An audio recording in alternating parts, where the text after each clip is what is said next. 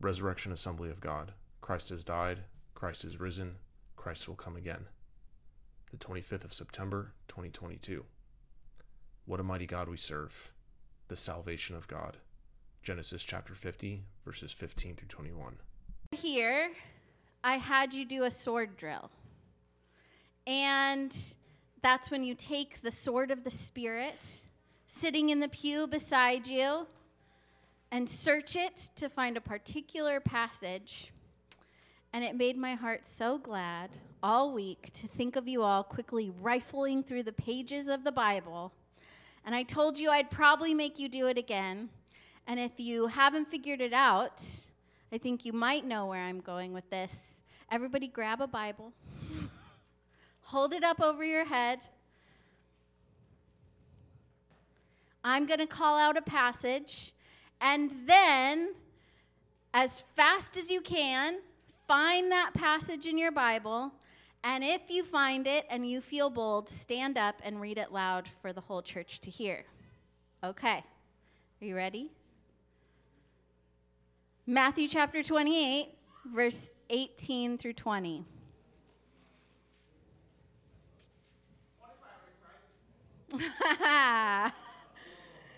then you've got us all beat.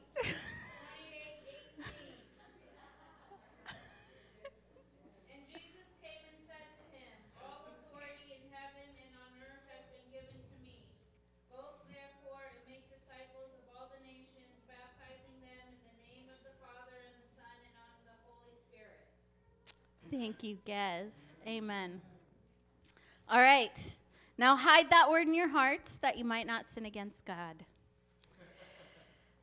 Last week, we started a three week sermon series looking at the mighty God we serve.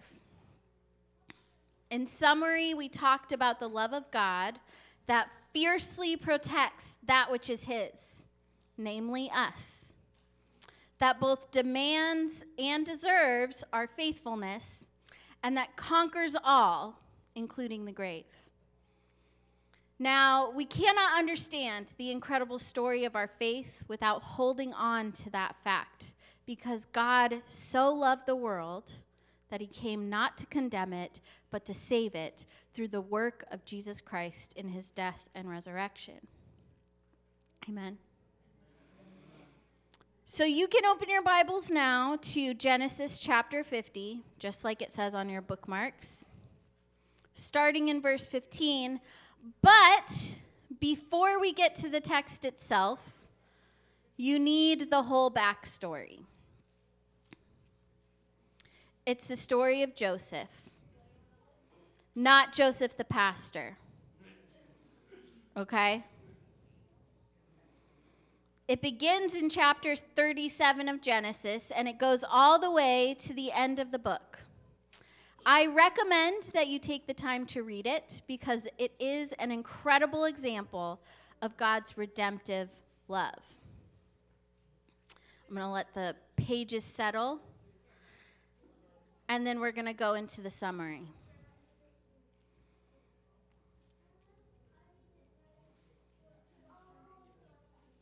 Genesis chapter 50.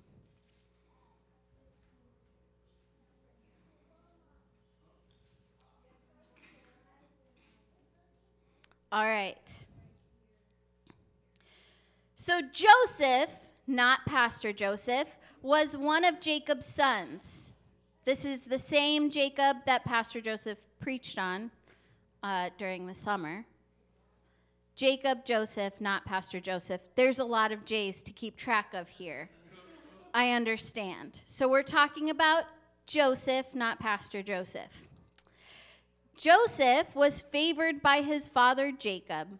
He was given a coat of many colors, and not only did Joseph find favor in the eyes of his father Jacob, but he found favor in the eyes of God. Joseph began dreaming dreams, dreams of his family bowing to him. Surprisingly, his family did not appreciate the idea of bowing down to their little brother. Lois, if Enoch starts uh, coming to you saying he has dreams about you bowing down to him, you think you'd like that? Maybe not. How about you, Janelle? You like it if Jorma starts uh, telling you he's been dreaming about you bowing down to him? no? Laz? What if uh, Bus starts coming up to you and he says, Hey, I keep having dreams and you got to bow down to me? You think you'd be into that? No. I see a lot of grumpy faces. Turns out people don't like their little brothers telling them they have to bow down to them. Surprising, right? So, if if if your little brother started doing this, you might get so mad uh, that you get annoyed enough to do something unkind. Perhaps you would sit on your brother and say, "Who's bowing down to who now?" I don't recommend that. Don't sit on your little brothers. You hear me? they bear the image of God. You got to respect them too. Yeah. well, Joseph's older brothers do much more than that. They throw him into a pit. They convince their parents he was eaten by a fierce animal, maybe a lion or a wolf, and they sell him into slavery. Now, I'm going to say it again for all of the siblings in the room. Joseph's brothers were not good examples of how to treat your little brother.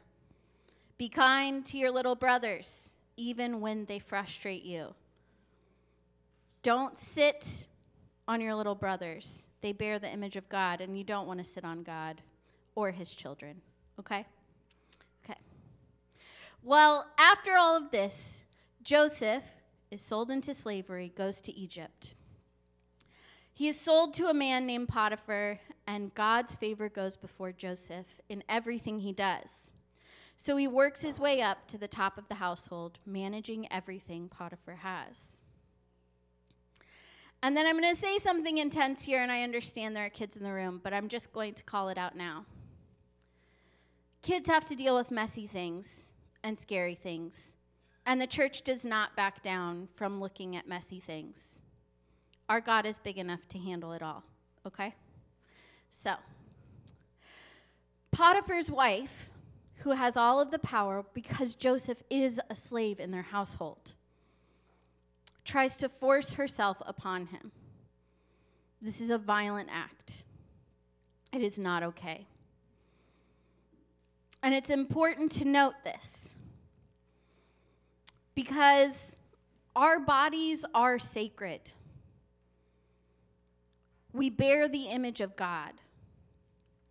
Your neighbor bears the image of God, and what we do to the least of these, we do to God. Thank you. Sexual assault is a sin. Not only that, what Potiphar's wife does is she lies and says, actually, it was him who tried to do this to me. And that was a lie because the scriptures tell us so. So, bearing false witness against your neighbor, that is also a sin. Lying about people is a sin. And it's important to note that the biblical narrative notes that even men can be victims of this particular kind of violence. So, do not disregard the image of God in your neighbor, your brother, your sister, as to assault them. And definitely don't turn around and then bear false witness against them. And for the many of us in this room who have suffered this particular cruelty, know that just as Joseph is redeemed in the end, so too will there be justice, redemption, and healing for those who have suffered in secret and been left to blame.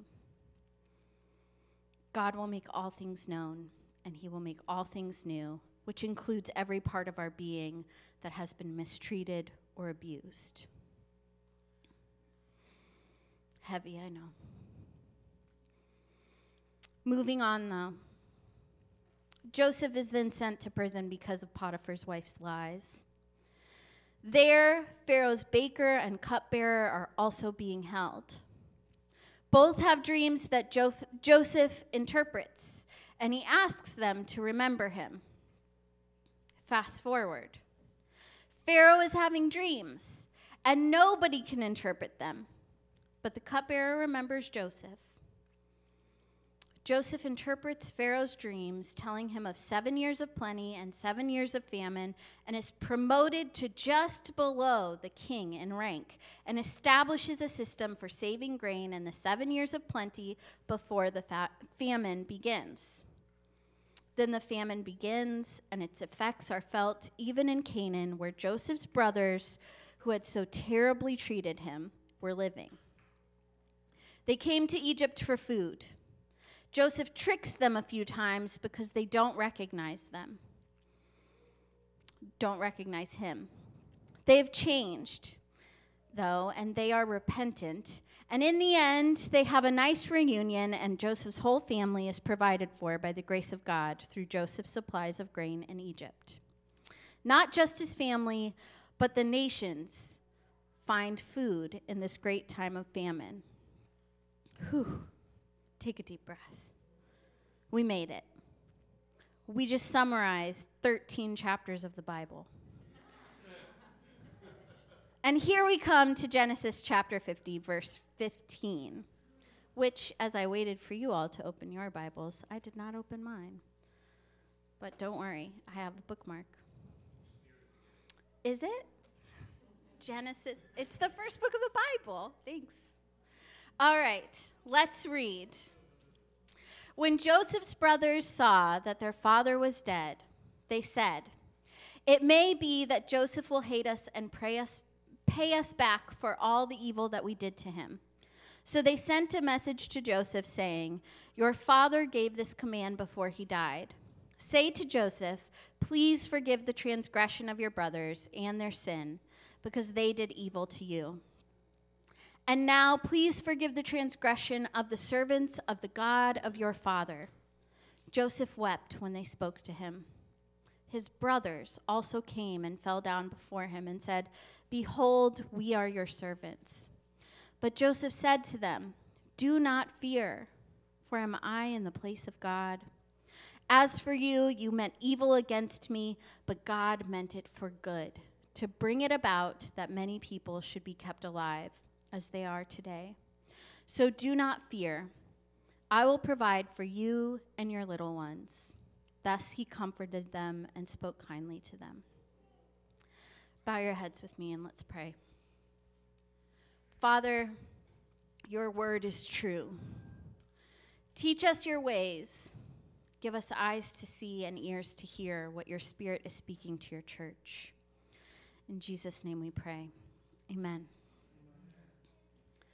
Church, this story is not just some interesting account of the complexities of sibling relationships.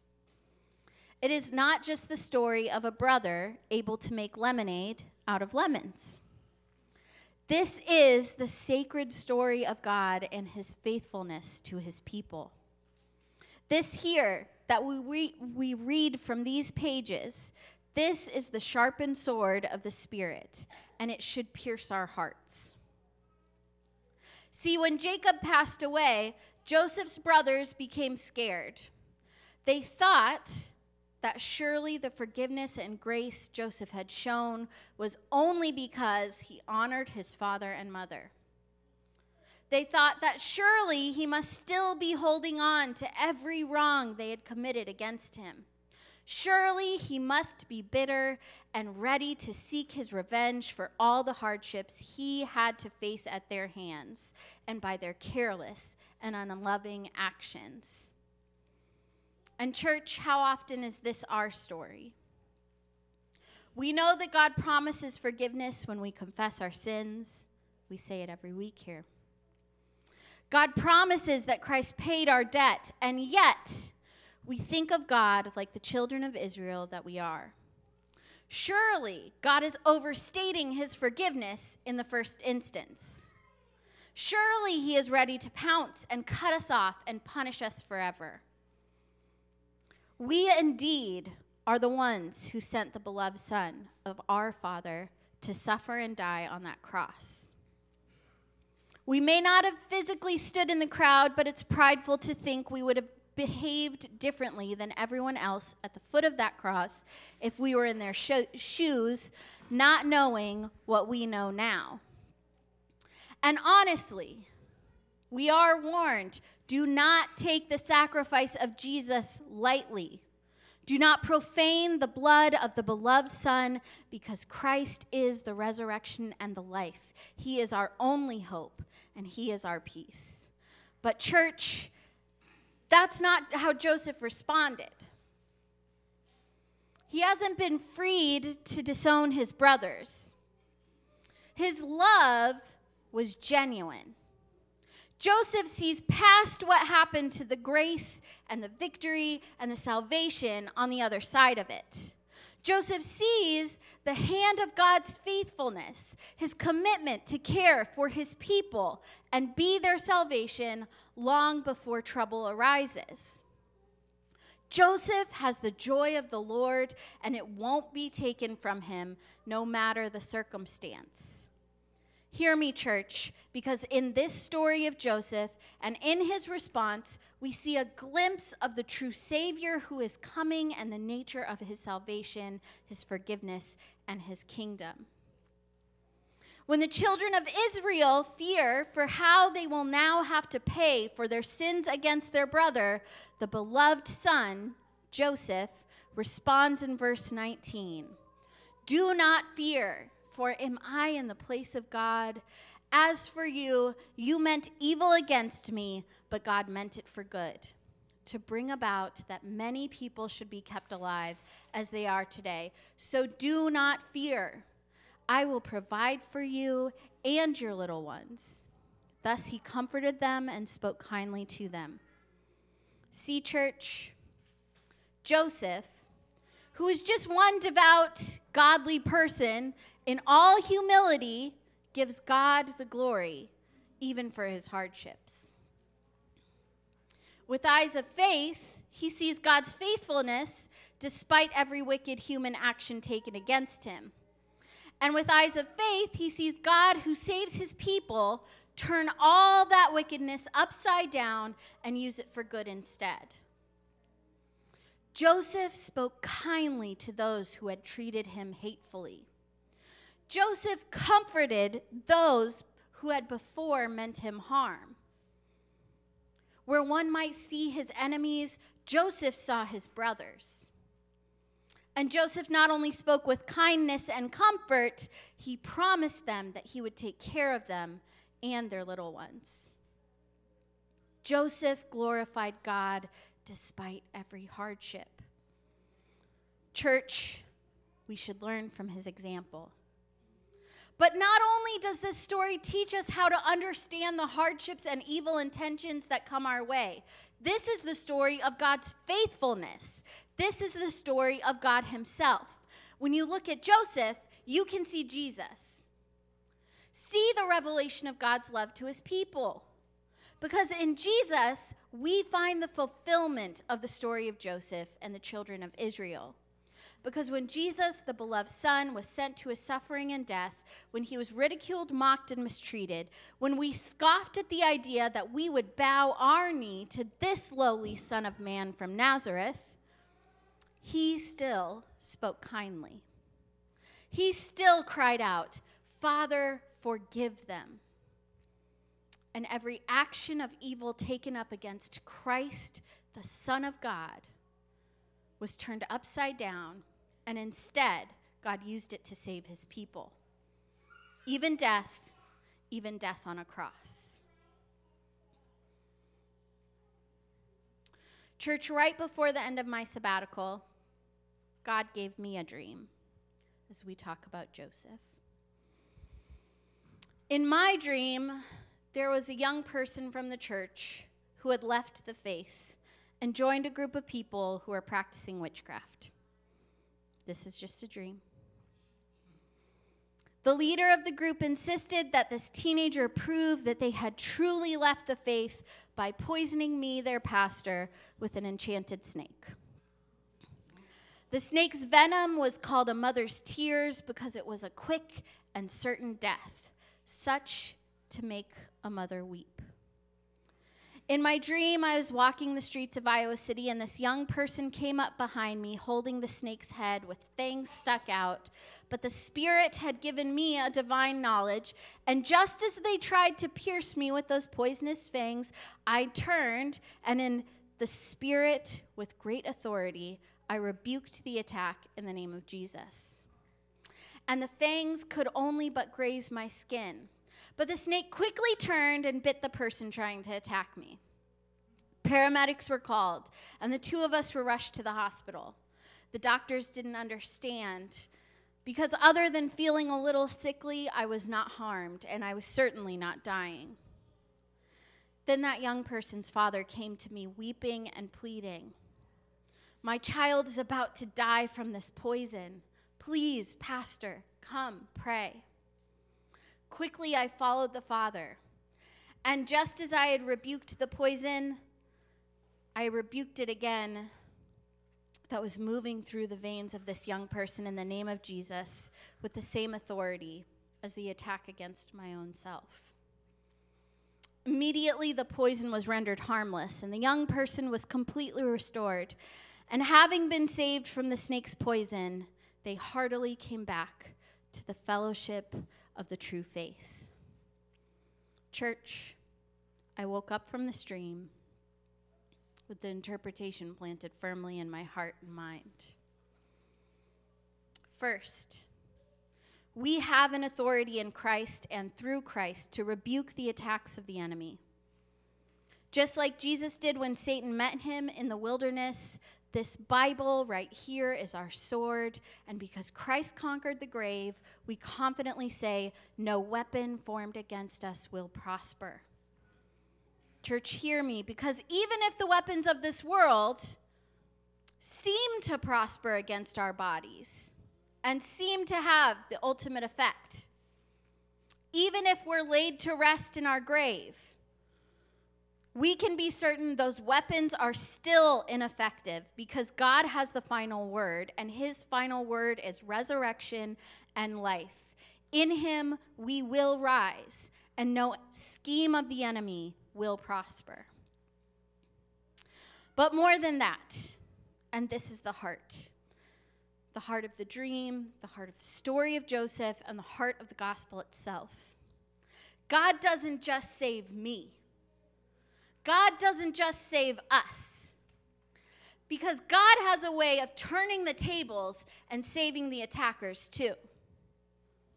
Not only that, but because we know that our battle is not against flesh and blood, the very tools that Satan places in the hands of the people he is trying to draw away may just be the very tool God uses to call them home. Church, this is the gospel. This is the mighty power of God at work. It's that in Christ's saving work, when the attacks come our way, we can stand firm. We can stare our enemy straight in the eye and say with all boldness, Not only will my God save me, he's going to save you too. In the name of Jesus, amen. Because in Christ's victory on the cross, even the hardest hearted enemy may be in danger of finding salvation. Remember, the same spirit that ra- raised Christ from the dead lives in us, church. We are a people of resurrection. Where there is death, we proclaim life in Christ Jesus our Lord. When attacks come, don't see your enemies. Look with eyes of faith and remember your brothers and sisters. And knowing this mighty gospel, go therefore and make disciples of all nations, baptizing them in the name of the Father and of the Son and of the Holy Spirit, teaching them to observe all that Jesus commanded. So, with a bold and steady faith and a fire in your belly, church, when the enemy comes at us with intentions of death, we, with all boldness and authority we have in Christ, speak life in the name of the risen Savior, Jesus Christ, Lord of all. May the nations find the bread of life. And behold, Christ is with us always to the end of the age. Amen. I want to invite the worship team back up. Let's stand to our feet. If you have for- unforgiveness in your hearts, be like Joseph. Forgive. And let's prepare ourselves to approach the communion table.